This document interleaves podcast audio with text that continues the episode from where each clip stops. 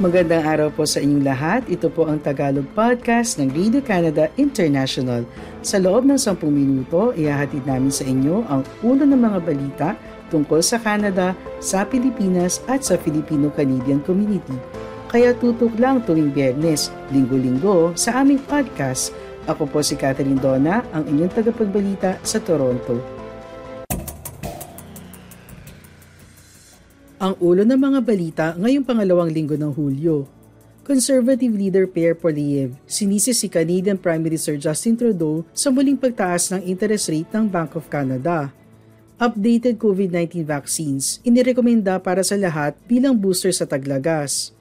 Canada, mas dodoblehin ang presensya ng mga sundalo sa Latvia.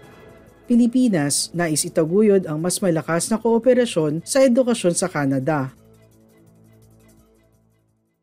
Sinisi ni Conservative leader Pierre Poilievre si Prime Minister Justin Trudeau para sa desisyon ng Bank of Canada na itaas muli ang interest rate noong Miyerkules at sinabi na ang paggasa ng gobyerno ay nagpalakas sa inflation. Itanaas ng Central Bank ang kanilang overnight rate ng 25 basis points sa 5%, isang pagkilos upang pababain ang nagpapatuloy na inflation sa isang ekonomiya na maganda pa rin ang performance kahit may nakakagambalang mga pandaigdigang kaganapan ang desisyon ng bangko ay itutulak pataas ang cost ng pag-utang ng pera. Ibig sabihin, ang mga may-ari ng bahay na may variable rate mortgages at mga consumer na may car loans ay mahihirapan na bayaran ang kanilang bills ang mga negosyante ay kailangan gumastos ng mas malaki para makakuha ng cash, gastusin na maaaring ipasa sa mga consumers.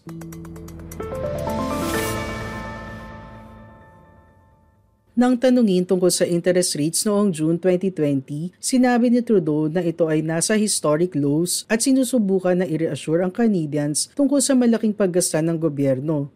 Noong 2020 din, si Tiff Maclem, ang governor ng Bank of Canada, ay sinabi na ang interest rates ay magiging unusually na mababa sa loob ng mahabang panahon ang bangko ay tumatakbo na independyente mula sa gobyerno. Ang mandando nito ay maabot ang katatagan ng presyo, mababang inflation at isa sa mga tool para matupad ang layunin na yon ay ang rate hikes.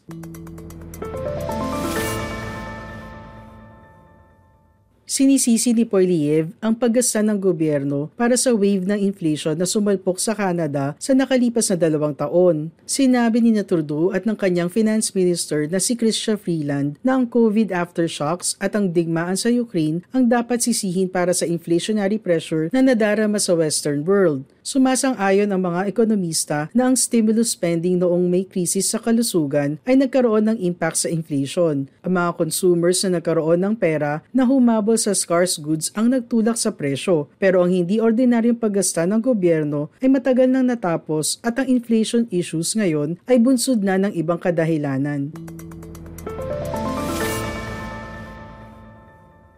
Kinilala ni Trudeau na ang desisyon ng bangko ay ayaw marinig ng maraming Canadians pero iginiit niya na ang isyo ay pasanin ng buong mundo at hindi lang nararanasan sa Canada. Sinabi naman ni Poliev na ang gobyerno na pamumunuan niya ay tatanggalin ng carbon tax at pipigilan ng pag-asa ng gobyerno bilang parte ng isang push para kontrolin ang inflation. Mag-subscribe sa newsletter ng Radio Canada International. Magtungo lamang sa aming website, ibigay ang inyong email at makakuha ng lingguhang newsletter ng Radio Canada International. Ang National Vaccine Advisors ng Canada ay inirerekomenda sa Canadians na magpabakuna muli ng COVID-19 booster shot ngayong taglagas. Ang updated na mga bakuna ay inaasahan na lalabas sa mga susunod na buwan. Sinabi ng National Advisory Committee on Immunization o NACI noong Martes na ang susunod na round ng mga bakuna ay marahil magiging monovalent. Ibig sabihin, espesipikong tatargetin nito ang Omicron family of sublineages na umiikot sa buong mundo. Ang bagong patnubay ng NASI ay sinasabi na ang Canadians ay dapat maghintay para magpaturok ng booster at least anim na buwan matapos ang huling vaccine dose o ang pagkakaroon ng SARS-CoV-2 infection anuman ang mas nahuli rito. Ito ay dahil iminumungkahi ng pananaliksik na ang bakuna ay mas epektibo kapag ito ay spaced out mula sa aktibong impeksyon o naunang pagbabakuna. Habang ipinapayo ng Nasi na lahat ay dapat magpaturok ng dose ng bagong bakuna, espesipikong ipinapayo nito na ang mga tao na may higher risk ng severe disease ang dapat kumuha ng booster dose. Ang vulnerable groups na nasa higher risk ay ang mga matatanda, 65 taong gulang o higit pa, long-term care at congregate living ng mga residente, mga tao na may underlying medical conditions na inilalagay sila sa higher risk ng severe disease, mga nagdadalang tao, First Nations, Métis at Inuit people, mga tao mula sa racialized at iba pang equity-deserving communities, mga tao na nagbibigay ng essential community services. Patuloy na inirerekomenda ng NACI ang COVID-19 na bakuna para sa sino mang hindi pa nababakunahan kasama ang mga individual na mas matanda sa 5 at mga bata 6 na buwan hanggang 5 taon ng edad. Ang kasalukuyang available na bivalent vaccines ay maaaring gamitin para sa primary vaccine series para sa anlimbang age group ayon sa mga advisors. Binigyang diin din ng NACI na mas mataas ang level ng protection laban sa severe disease na ibinibigay ng hybrid immunity kapag ang tao ay parehong nagpabakuna at na-infect kontra sa pagbabakuna lamang o pagkakaroon ng impeksyon. Ang Tagalog podcast ng Radio Canada International ay available din sa Spotify, TuneIn, Apple Podcasts, Amazon Music at Google Podcasts. Bago pa maganap ang NATO Summit sa Lithuania, nangako si Canadian Prime Minister Justin Trudeau na higit na dodoblihin ang presensya ng Canada sa Latvia sa pamamagitan ng pagdaragdag ng 1,200 military personnel sa contingent nito. Ang contingent ay binubuo ng humigit kumulang isang libo na sundalo na kasalukuyang nakadeploy doon. Ang misyon sa Latvia ay isa sa walong NATO bases na sinetap sa Eastern Europe bilang tugon sa pakikidigma ng Russia laban sa Ukraine. Para sa iba pang balita, bisitahin ang aming website ici.radio-canada.ca.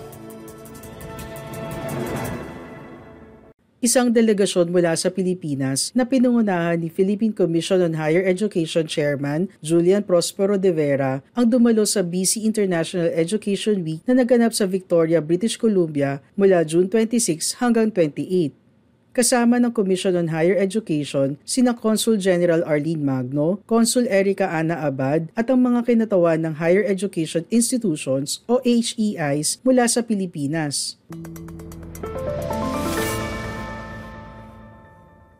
Nagbigay ng updates si Chairman De Vera sa mga dumulo sa komperensya ng mga gawain ng gobyerno ng Pilipinas upang i-internationalize ang higher education para tiyakin na ang mga estudyanteng Pilipino ay may access sa dekalidad na edukasyon at patuloy na maging recruit of choice kung magdesisyon silang ituloy ang propesyon sa ibang bansa.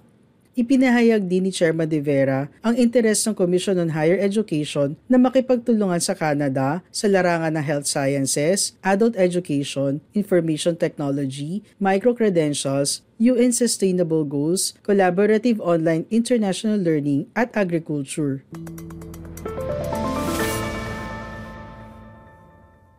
Ang higher education institutions ng Pilipinas, ginamit din ng pagkakataong ito sa BC International Education Week na lumikha ng bago at pagtibayin pa ang ugnayan sa kanilang Canadian counterparts sa pamamagitan ng paglagda sa mga kasunduan sa sidelines ng kumperensya.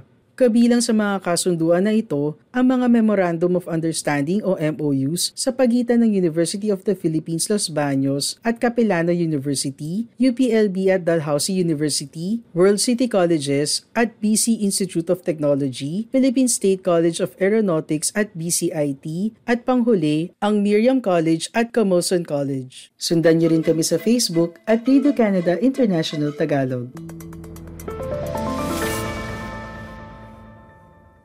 I-follow nyo rin kami sa Twitter at RCI Tagalog.